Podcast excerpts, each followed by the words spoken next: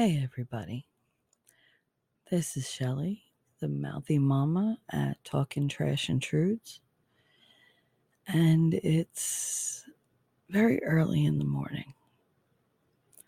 I haven't slept a whole lot, and I'm very, very tired, in quite a lot of pain, and I can feel My, I can feel myself sliding.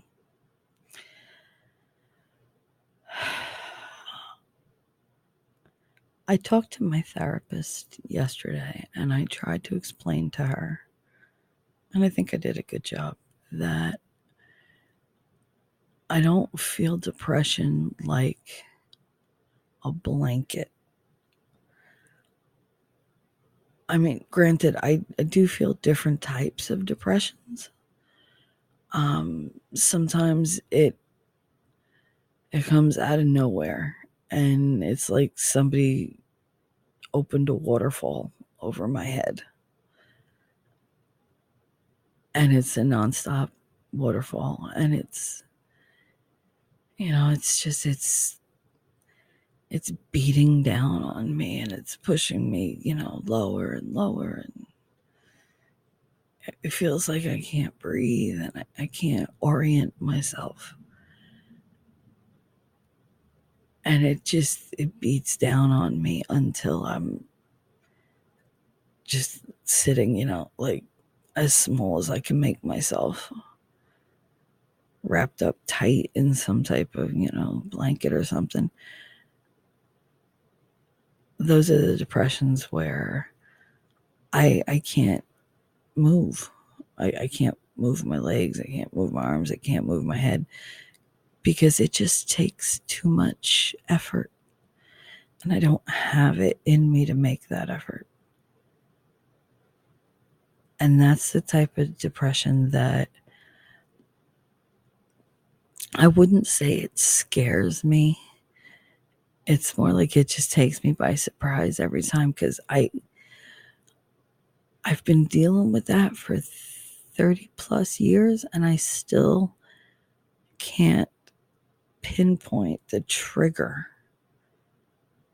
or the the telltale sign that that's the type of depression I'm going to experience. It it doesn't give me any clues. That scares me, because I don't want to be around somebody when that hits, because you could see it hit me. It look, it looks like, you know, I'm the most desolate person ever. My eyes go all droopy and I can't smile. I can't talk. I can barely move. And if that's going to happen, I'd rather be in the privacy of my own home where nobody's going to see it. I never want that to happen around other people, because, I mean, they I think they'd feel terrible. There's nothing you can do when somebody's that overwhelmed with emotion or lack thereof. Sometimes my depression is not about sadness. Sometimes it's apathy. It's complete and total, absolute apathy, because I don't give a fuck. I hate that kind of depression. And that's the type that's been hitting me the most. The I don't give a fuck anymore depression. You know, it just, I'll be in the middle of doing something and it's like a wave just glides over me, and all of a sudden I don't want to do what I was doing anymore. And I don't want to talk. And I don't want to shower. And I don't want to cook or clean or eat or drink or anything. Because nothing matters anymore when I get to that point. It's almost like I detach from reality, because days can pass. And I I won't have the slightest clue what happened in those days. I mean, logically, I know I got up to pee, probably. I probably ate something, but it's just blank. Like I checked out and my body was just running, you know, on automatic pilot. That's one type of depression, to go with the waterfall sensation. So you have like despair. You have um, apathy. Then there's the desolate depression. That's the one where out of nowhere, I feel like this shadow just creeping toward me. And I can I can feel it just edging its way in. And then the thoughts start. And my brain goes, hey, how come you're still single? How come you got divorced? How come nobody loves you? How come your parents didn't want you? How come your family didn't want you? How come you're the black sheep when other relatives have done way worse things? You know, how come you're never invited to a wedding or a baptism or, you know, anything at all, a birthday, like even a kid's birthday? Jesus, invite me to Chuck E. Cheese or something. But no, they never did. They never did. The brain keeps going. You know, when I'm in that depression, my brain likes to come up with these wonderful things. Um, like, why are you so easy to forget? Why is it so easy for them to choose someone else, to leave you, to not love you? You know, well, why why is it so hard to love me? I don't I don't think I make it difficult. I'm loving, caring, funny. There's nothing I wouldn't do for someone I love. I'm loyal, trustworthy, reliable. I don't try to blame other people for things that I've done. If I've done or said something, I cop to it. Yeah, it was me. I hold myself accountable. You know, my whole life, I always have to be strong. Be strong, Shell. You know, my father did what he did to me. Be strong. Can't talk about that. Okay. Got as you know, essayed, um, got aid, got ard, got beat to a bloody pulp. All those things. Could go to a doctor. Try to see a shrink. Tried to delete myself. Had to see a different shrink. And nobody had anything good to tell me.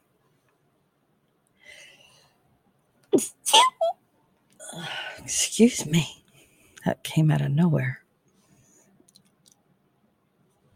But, um... I don't think I'm a bad person. I mean, I curse a lot. Yeah, so what? I could turn a prayer into something dirty. And have. Many times. Those are personality quirks. That's me coping with all my issues, and that's me just trying to connect with people, you know, make them laugh. The saddest people are the ones who go out of their way to make other people laugh. And not just the saddest, sometimes it's those that carry the most pain, the most insecurity. For me, I don't want them to see below the surface, you know? I don't want them to see how much they hurt me.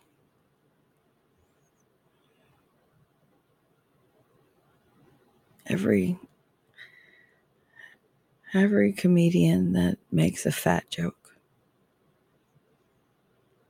every, you know, buddy that comments about single women, you know, they're single because nobody wants them because they're broken.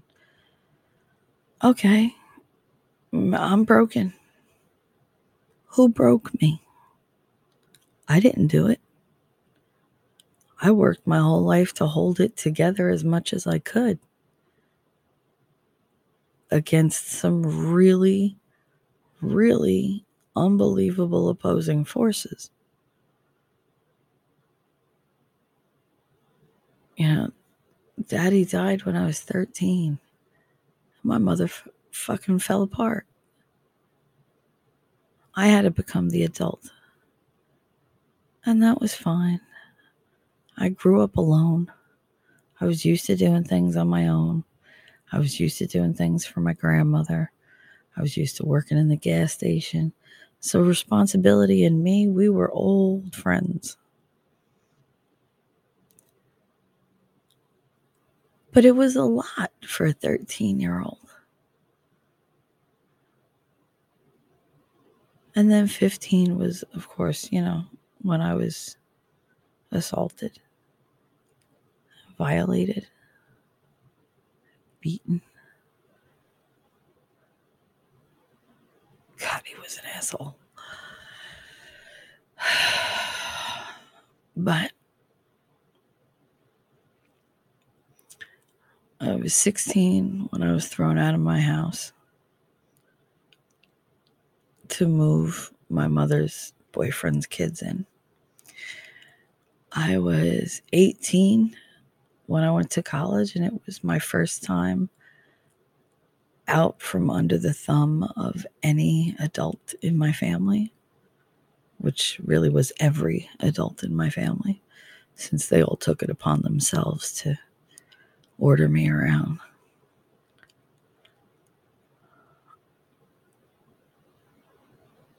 I was always strong, though. I was always more mature than than my age by quite a lot. And I realized I, I didn't get much of a childhood. The one who really tried to make something of my childhood was Daddy. You know, he he made sure to take me to dollhouse museums and car shows. Like not not you know, like sports car shows, although we went to those. But I liked muscle cars, and I liked like old Model Ts and like Studebakers, and they just I I love the old fashioned Um, cars, and he knew that, and he would find these shows all over the place and drive us there every every time they had one because I loved them, you know. And he would take me to historic sites, and you know, he never let me be shy about it. He always found photo opportunities. You know, if we went to go see, you know, where were we? I think Salem, and they had like a giant cauldron hanging out in one of the yards by one of the sites, the historic sites. And he put me in it and took pictures of me in it. You know, if we went to the beach, he would start digging a hole and say, "Michelle, do you favor getting that hole?" And then he'd throw all the sand back in and pack it up until it was like around my neck and be like, "Nah, what's that feel like? It feels fine." Yeah, you know, and he'd take pictures. Put me in the stockade, you know, at like some fort. That's one of my favorite pictures, actually. I love that picture because it's just so cute. Now they'd probably say, "Oh, that's child abuse." Stupid. It was fun. But, you know, Daddy always celebrated every moment with me. He always, you know, let's go here, let's go there, let me teach you this, let me teach you that. He loved me. He valued me. And he was damn proud of me. And then he died. No warning. Nothing. The last words I said to him were, I hate you. Drop dead. And I went to my grandmother's back room to hide, and he left to go home. And when I woke up the next morning, nobody was in the house. I found my grandmother in the gas station where she never went. And I knew something was wrong. And I looked around and I said, where's Mommy and Daddy? Because they both worked there. And I thought maybe my mom threw her back out again. They just told me to go inside, get dressed, because I was in my pajamas. Go inside, get dressed. We got to go for a ride. But where's Mom? And she's not here. We're going to go see her. All right. I ran inside, got dressed. Never thinking that it was Daddy. Never, never thinking he was gone. He was just barely hanging on to life, but my dad was gone. And he wasn't coming back. And I wasn't even allowed to cry. Because they told me I had to be strong for my mother. Because she...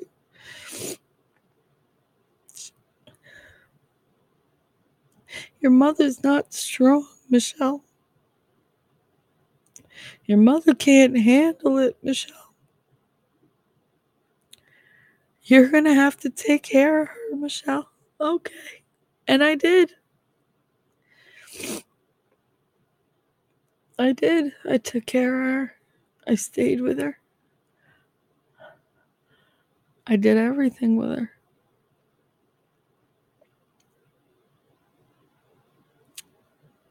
And it got me nowhere. I still got kicked out at sixteen. Replaced. I guess that's what some people do. They're unhappy, so they get rid of everybody and replace them. I can't imagine getting rid of my kids. I literally only breathe for them. Because if I didn't have them, I wouldn't be here. Fuck this life. What did it ever do for me? But I have responsibilities. And I love my children. So I won't leave them on their own. I mean, I know they're They're they're pretty big now, you know. Connor will be sixteen next month. God. Katie's twenty-seven.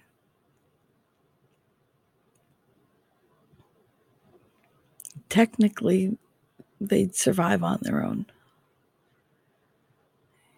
You know, technically, I've I've done what I set out to do. I made two very sweet, loving, kind humans.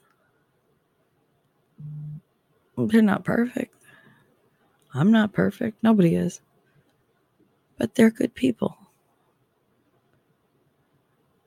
I'm proud of that. I'm proud of them.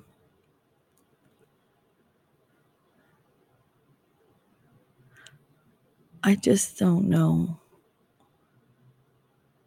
what other purpose I have anymore.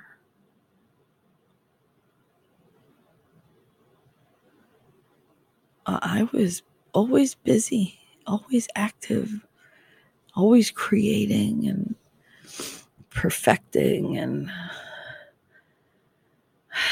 helping, and just, I was just into everything. I had so many interests, so many friends. And then I hit one hiccup.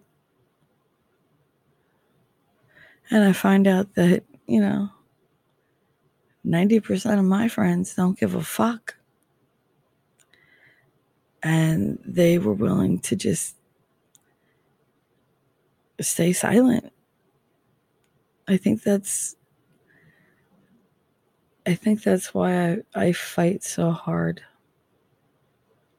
when somebody I like, you know, when they're done dirty. You know, like Rekieta law. Why I was like, all right, what do we do? Just tell me what to do and I'll do it. Like, I'll go to war for him. I will go to war for Nick Rekieta.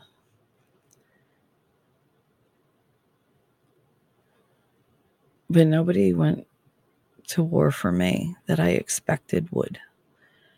Unexpected people went to war for me. And I'm still friends with those people. They valued me and I value them. The others, I don't wish them evil. I don't wish them bad. I just wish them away. Like, you're fake, go away. One of the other kinds of depressions is the kind I'm, I'm feeling now. Um... I explained it to my therapist as, you ever get one of those compressed mattresses in the mail? You know, they put them in that big, thick plastic. They suck all the air out and they vacuum seal it. So it's flat and they can roll it and it's easier to transport. You can do it in the mail. It's not a problem. I normally, on a good day, and I have a lot of good days, or okay days, where I'm super controlled, and I'm very, like, aware of everything that I'm doing, because I can't, I can't slip.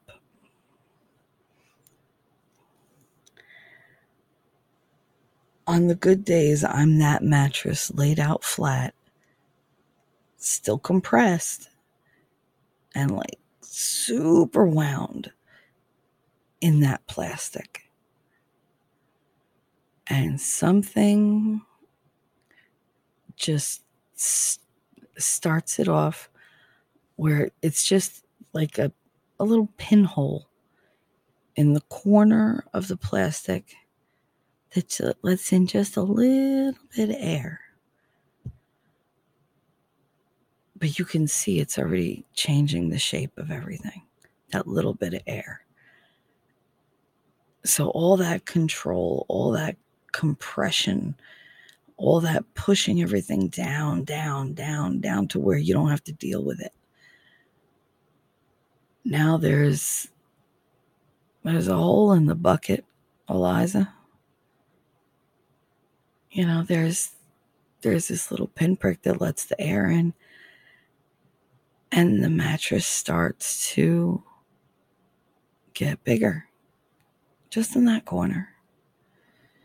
And then in five minutes, you know, because it's not a lot of air, it's going to open up a little bit more, get a little bigger. Now it's taking up more space. And then it doesn't take as long for the next bit to get bigger. And it continues to, you know, like to fill out and become too big to manage.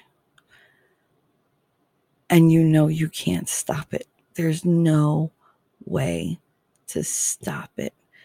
it's just going to get bigger and bigger and bigger until it overpowers the ability for the plastic to contain it, and just pop, pops right through it. And just now you have this giant, thick, cumbersome, heavy mattress in the middle of everything.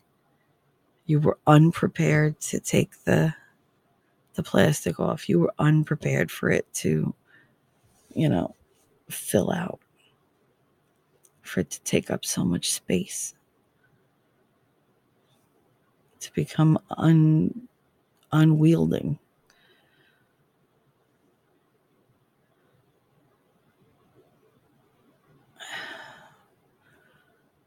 That's that's what I feel like right now. Right now, it started in the middle of the night, where I can almost hear the little, you know, but now because I'm so, so, so overtired and I'm so swollen, like the pain, I can't. Those two things together, they don't leave me in the best mental place. But then when you add to that the fact that I can't, I can't even walk my kids to McDonald's. You know, I can't do anything. I tried to heat up um, a Hot Pocket for myself the other day, and I got to the kitchen and I had to rest. And then I put it in the microwave and I had to walk all the way back to the living room so I could sit down because I couldn't stand anymore. I could not stand for the amount of time it took to cook a Hot Pocket.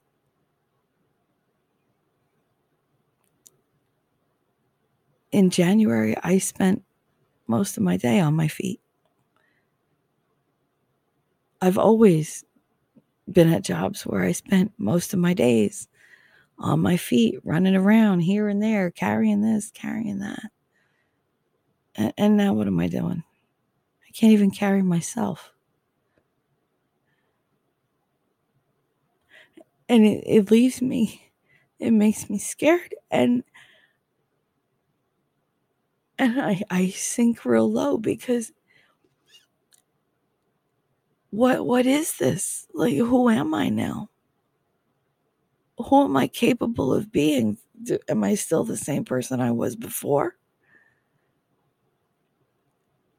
Do I have the time that I thought I had before? Because it doesn't feel like it. It really doesn't.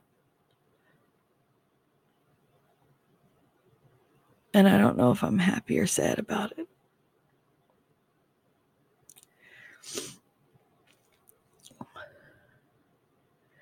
But those are my my kinds of depression.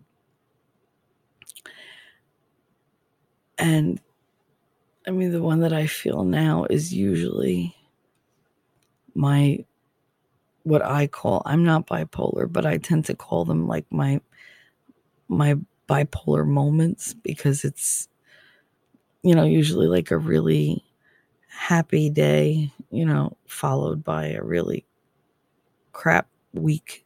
It's never like a good ratio. It's never like one to one or even one to two. It's always like one good day, six that suck. One good day, seven that suck. And it's, I try to, to, you know, get myself out of it, play some music or whatever. But sometimes the depressions, you know, they, they combine. And I have that apathetic, slowly but surely overwhelming, cumbersome, but yet comfortable depression. Because that's basically, if we're going with the mattress metaphor, like, or the mattress analogy, Um, yeah, I I think I think to a degree we all find a little bit of comfort even in our times of mental distress, even if we have like a mental disorder or an illness at the time. I think there's comfort in knowing why, you know, what to attribute it to. I mean, as humans, we're pretty good at, you know, categorization.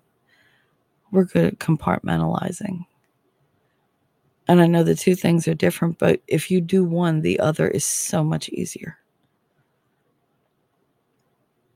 And that's why people love their labels. You know, if you fit into a certain box and then I no longer like that box, everybody that's in that box gets put away and, you know, oh, that was easy. You know, there's no overthinking it. I don't like to do that. I don't want to paint everybody. I used to.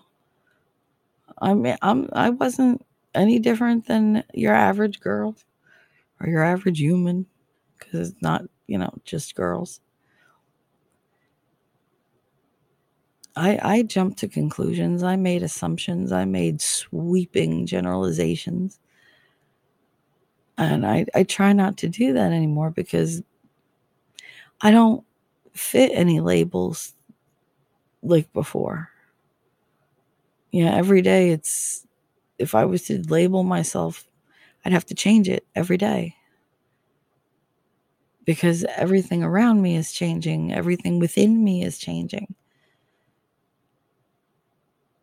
Some are evolving. Some are deteriorating, you know. But it's changing. So I don't want labels because labels encourage you not to change. They encourage you to, to stick to a prescribed, you know, set of characteristics or values or whatever. And I, I'm not, I'm not big on rules. I'll follow them, but I don't like them. You know, I've never liked rules. I think I'm a pretty good judge. When I follow other people's rules is when I fuck up. When I follow my own, I do okay. I just, I, I really wanted to let you guys know, you know, everybody, I think, should have some knowledge that they're not alone in the hard times. You know, they're not alone when they feel like nobody else has ever felt the pain like this. Yeah, they have. And they felt worse. And they felt better. Everybody experiences their own hell at some point. Some people experience it their entire lives. You know, because they either they never come across a happy moment or they choose to deny themselves the happy moments. Some people are incapable of accepting goodness into their life. And part of me understands that. You know, when you love something, when you love someone, when you feel joy because of something or someone else, there's a danger there that that can get taken away from you or it can turn on you. And then your happiness is heartbreak and pain. And then you you tend to feel those more keenly than you felt the happiness. It's like they tip the scale in their favor as far as influence.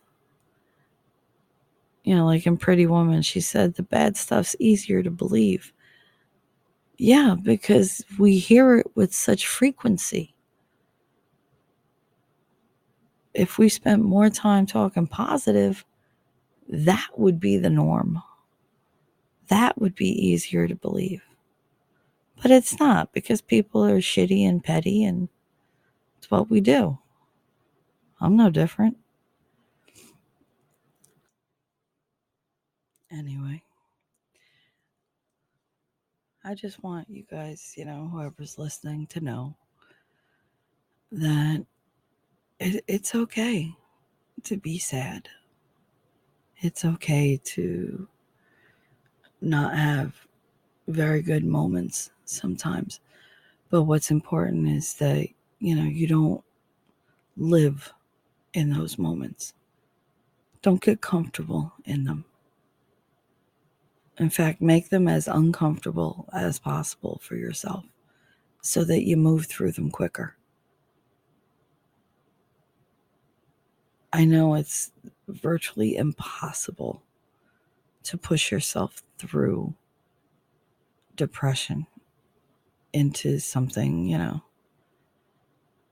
resembling contentment or happiness for yourself. Now, for other people, you can flip that switch real quick. That mask comes on, bam. Oh, you know, I, don't, I, I can't eat, I can't sleep, I can't this. Oh, look, it's my friend. I can't let them think I'm upset. And ta-da! Da, da, da, da, da, da, da, da. You know, you put on the show. More people come along. You up the ante. I love how people always tell me, oh, Shell, you're so extra. Yeah, I kind of got to be. You know, I got to be all flash and, you know, pizzazz and here we go. And okay, look over here, look over here. Don't look directly here. Don't pay no attention to that man behind the curtain. You know, it's... you get my real personality. But you get the good part. You know, like, you get the... the joker. And, you know, the... court jester. The clown. Which is ironic because I'm terrified of clowns. Um, but, well, maybe not terrified. I just, I don't like them. They're creepy. And I have yet to meet a clown who was a good person in real life. They're all friggin' sickos.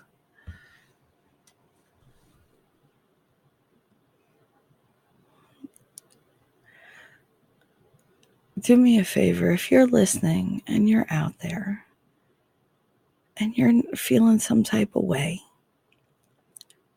reach out to somebody. Talk to somebody. Don't just lounge around in your depression.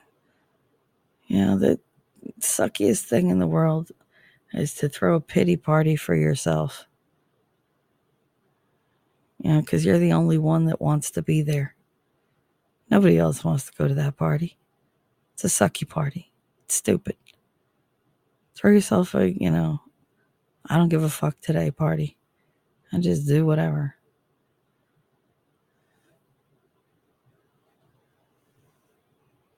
Sometimes I think that we won't even give ourselves five minutes of self-congratulations.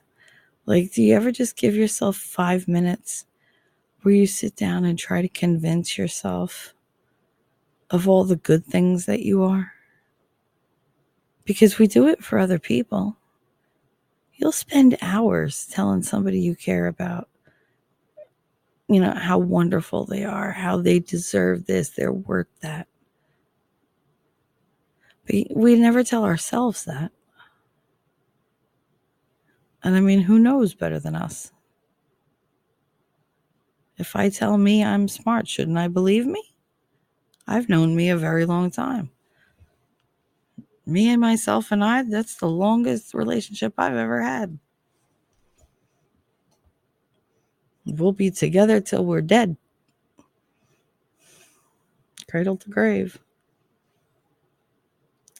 So if I've been with this person all this time, I know all her innermost thoughts and secrets, desires. Why can't I process that information, flip it around, and tell myself legitimately the good things about me? Why can't I recognize some of the more, you know, annoying things about me? Why can't I, you know, do all sorts of things regarding myself? I, I'm in control of this relationship. You would think that would be a good thing, but it just leaves me more lost than ever some days.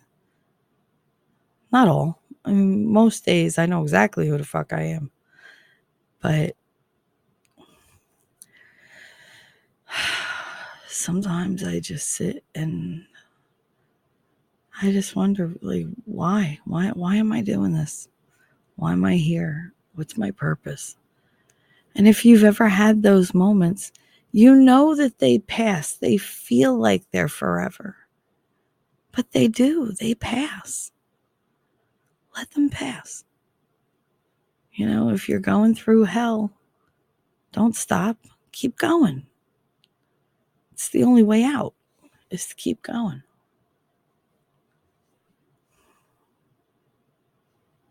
Please reach out to people if you're feeling down. If you just want to vent. If you just got to get it out. Sometimes you have to write stuff out. That used to help me. Sometimes it still does. Sometimes you got to break a couple things. You know, get some egg cartons. Break some egg cartons. You know, rip a tissue into teeny tiny little pieces. Eat some extra French fries. You know, bounce a ball against a wall or something. Just do something to get it out, so you can build up some momentum to get past it. And I know it's so much easier to say that than do it. But I do this every day. Sometimes several times a day.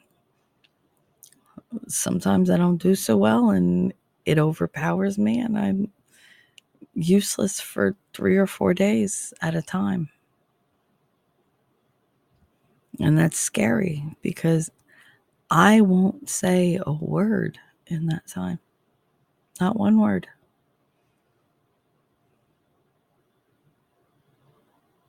And nobody notices. And I think that breaks my heart more than what made me quiet.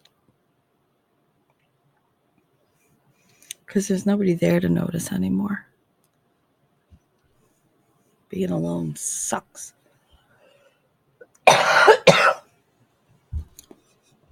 It sucks. And yet I'm okay with my own company. It's just it makes it hard to um, watch a movie when I have nobody to commentate with, nobody to banter back and forth.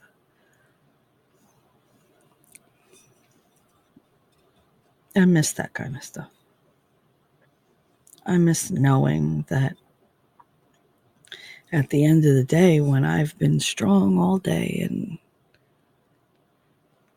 in charge all day, that I can fall into somebody's arms and just trust them to hold me together and to take over for now. And I don't have to make any more decisions right now. And I don't have to be, you know, super mom. It's, I don't have to be that person. I can just lean on somebody and know that they're there in the trench with me. And I don't have that.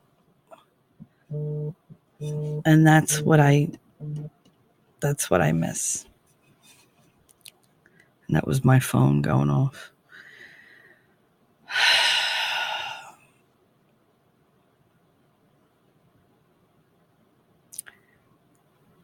do me a favor.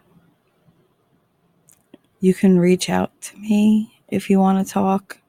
You can reach out to me with comments, questions, observations, whatever you like. Just reach out. You know, connections are good.